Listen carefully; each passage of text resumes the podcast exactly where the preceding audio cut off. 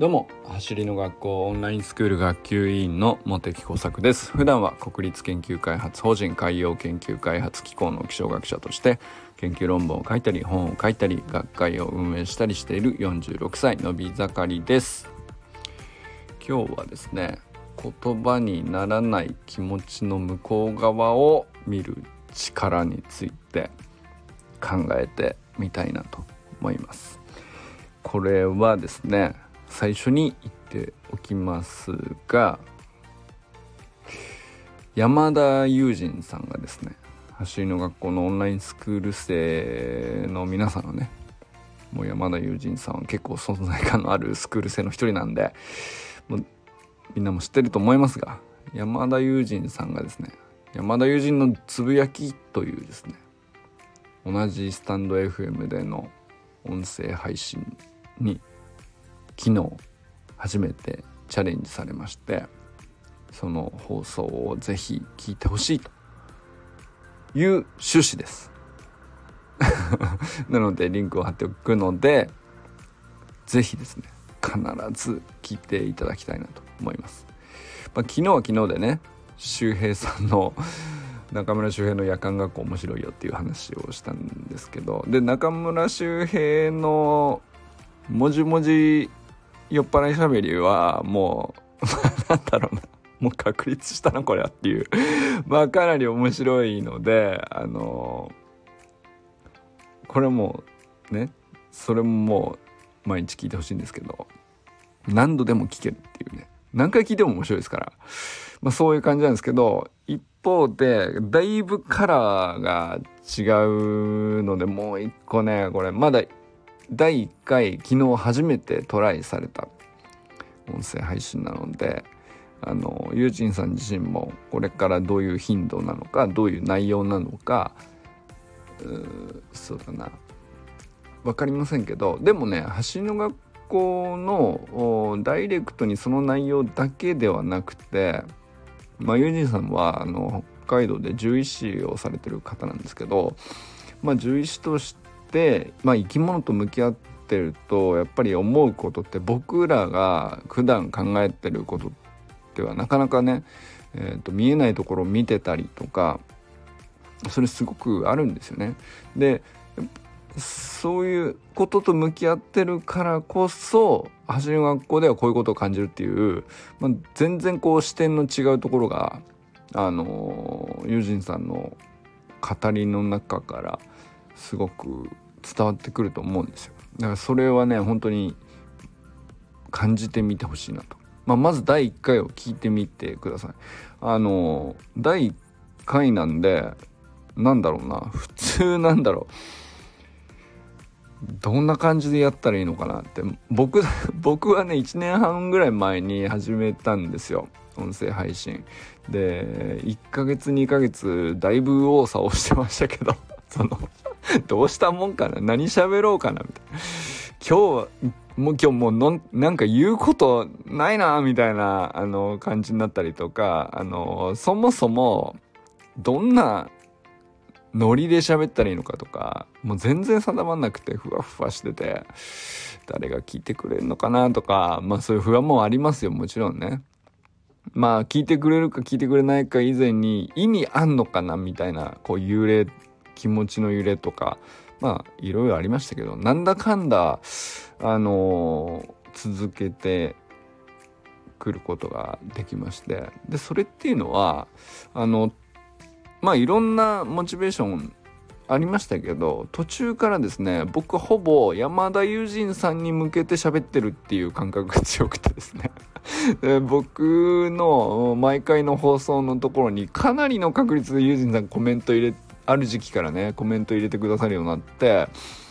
でまたそのコメントが分厚くて その俺が喋ってる話より中身濃いやないかみたいな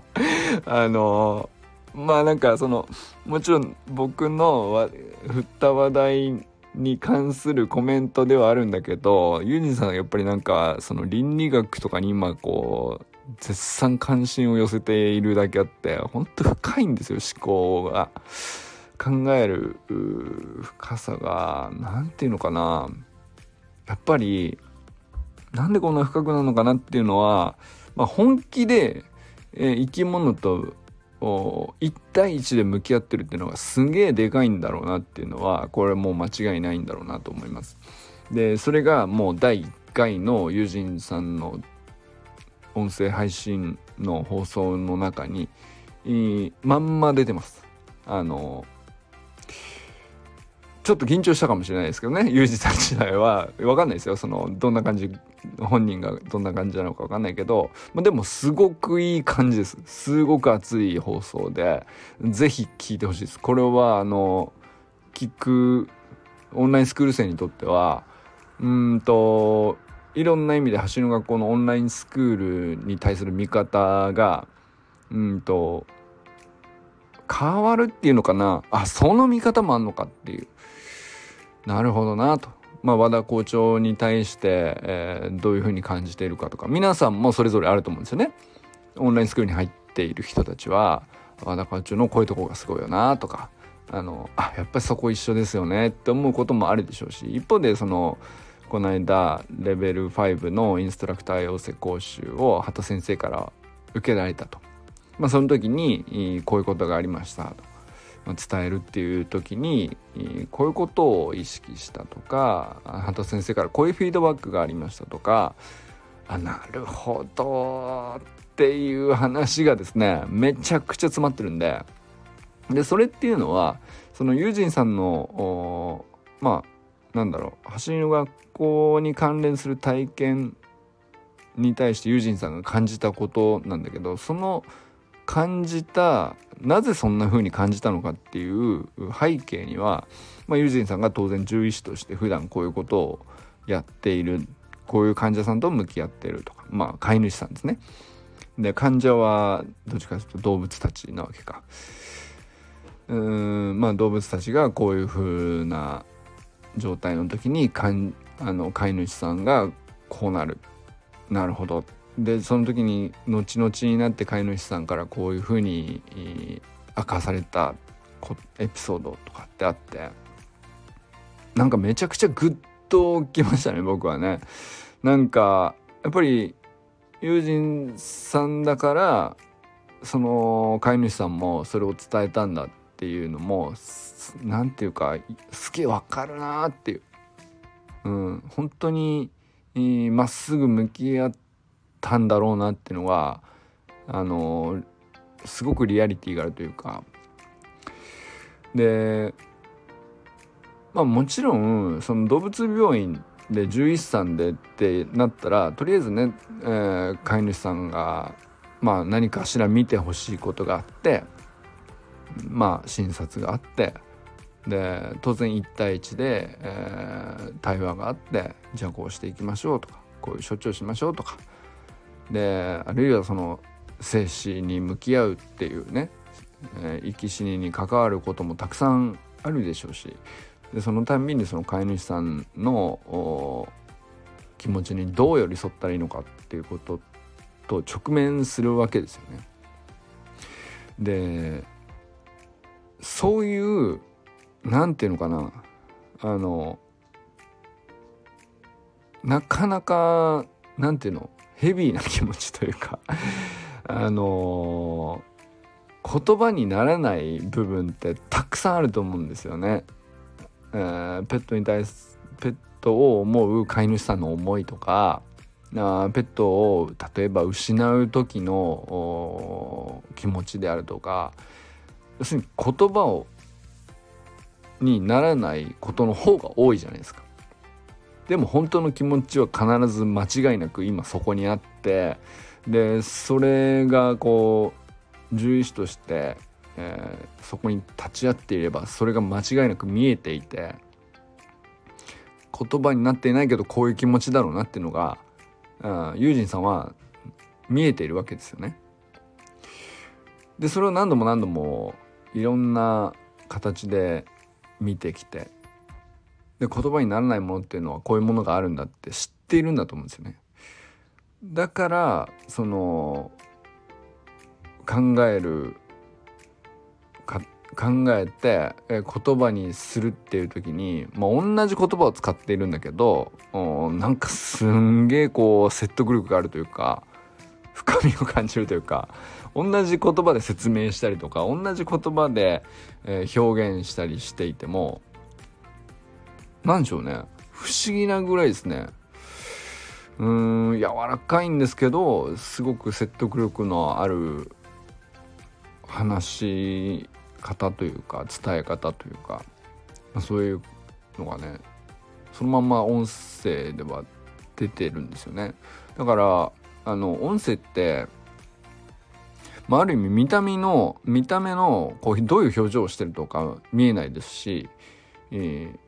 身振り手振りとかもないしこうやるとかああやるとか何ていうの？曖昧な言葉を使っても何言ってるのかよくわからない みたいなことになるじゃないですか。なんだけどだからその動画とかに比べたら相当情報量落ちているはずなんだけどだからこそよりなんだろうな編集のないこう取り繕った感じのない生々しい感じのそのその人そのまんまが出てくるんですよね。でそれがユージンさんの喋りにはねこうすんげえこう出ててめちゃくちゃいいんですよ。合ってるなっていうかあの見た目の身振り手振りでキャラクター作ってこういう風になんか大きく見せたりとかあるいはその間をうまく使ってコミカルにしたりとかそういうのももちろん面白いことだし、え必要な技術だったり有効な場面があったりしますけどその辺そ全部こう装飾というのか飾りみたいなものは全部そぎ落とした上で本当に、ユージンさんのこう何て言うのか人間そのまんまがあの取り繕わない形で出てくるっていうかそれがねすごく出ててでその友人さんが何を考えているのかなって言ったら、まあ、走の学校の和田校長に対するリスペクトのこう一側面としてはですねどうやったらこんな風に、えー、強い気持ちでなんか素晴らしい伝える伝える力素晴らしいよねってまあここはみんな誰もが同じ感想を持つところだと思うんですけど和田健一という人に対して。で、まあ、あるいは畑先生とかに対してもそうだと思うんですけどそれって何なのかなっていうことを山田友人さんはこう捉えてるっていうことが話されているわけなんですけど。で僕はその話を聞いてて思ったのはうんと僕らはこう和田健一の走り革命理論の説明を聞いて言葉がすごいと。最初一見思ったんですよ。僕も思ったですよね。で畑真由美先生のコミュニケーション能力言葉を操る力ですよね。コミュニケーション能力だから。表面上はですよ。すごいなって僕も思ったんですけどどうやらそれをそのまんま真似してもそこには至らないと。もっとなんか違うぞと。思ってですね何なんだろうなと和田健一という人はなんでこんなに伝える力が強いのかっていうことをなんか僕もずっと思ってたんですよ。でユージンさんもやっぱりそう思ったと思うんだよね。でそれってこうまあ一つ何て言うか僕がこう感じたのは言葉にはならない例えば何か目標として例えば 50m で、えー、8秒を切ってリレーの選手に選ばれたいですっていうふうにこれはっきりした言葉に目標がなっていてなるほど誰が聞いてもそれが目標なのだねと分かることじゃないですか。だけどその言葉に出てくるまでにはその言葉にこう凝縮されてなぜそう思うのかなぜそういう気持ちになったのか。でその言葉に表されるまでのいろんなあの言葉にならない気持ちの奥底っていうかあの時そういう感情になったんだろうねと。だからこういう風になりたいんだねと。いろんなことがこう積み重なってその目標が出来上がってると思うんですよね。でもそこまで見ないと例えば同じ走り革命理論でこのドリルをやってみようって伝えるとしてもその人一人一人に対してやってみようの声かけ一つにとってもあの全然違うと思うんだよね。どういうふうにどういうペースで、えー、どのレベルから入るか。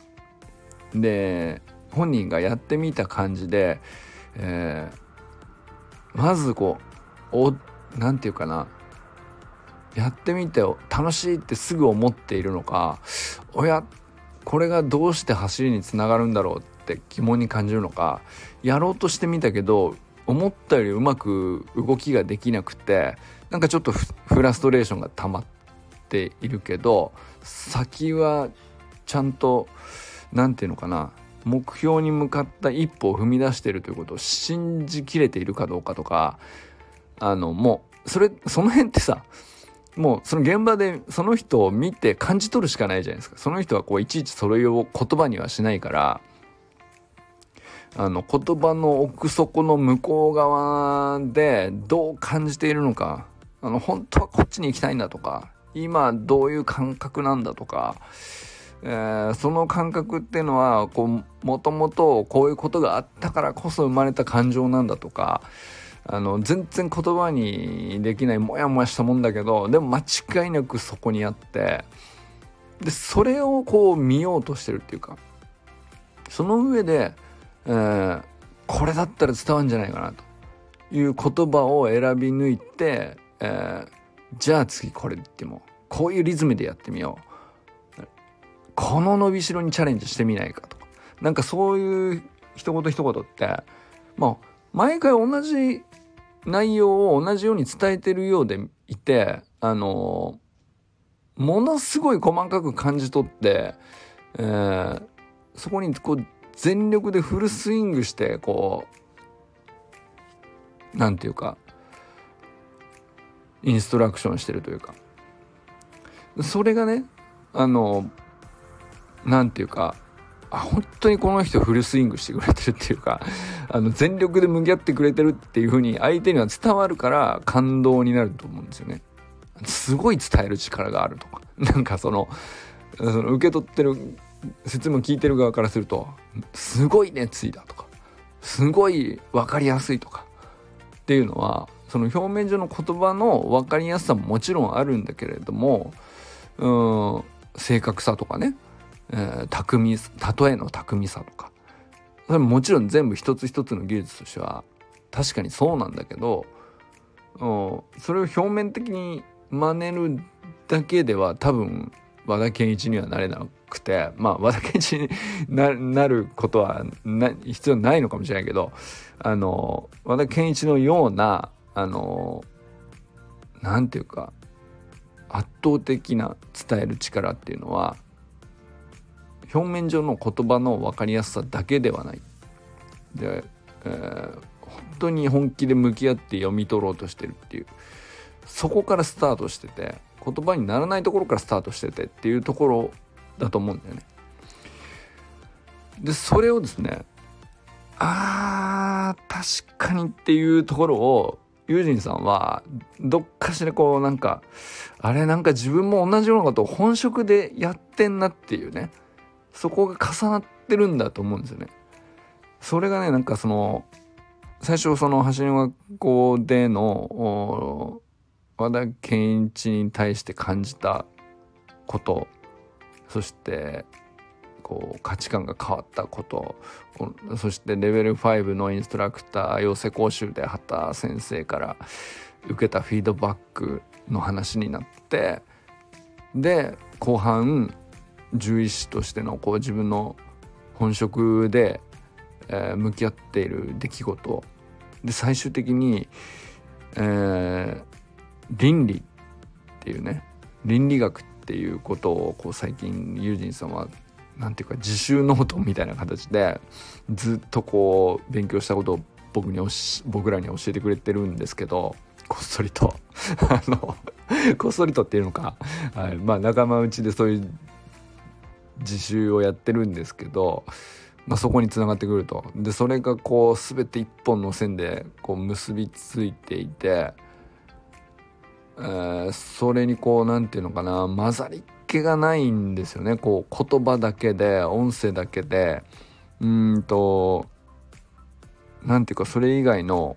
飾りとか北京の言葉とか見た目とかそういうものがつけられない状態でこうあえて制限された音声配信という形でそれがこう語られるので、まあ、めちゃくちゃ伝わるんですよそれが。あのなんだったらこうユジンさんと目の前で1対1でずっと「あなるほど」ってこううなずきながら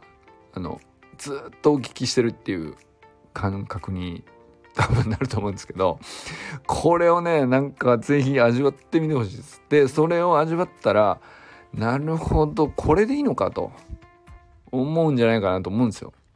でなんだったらあの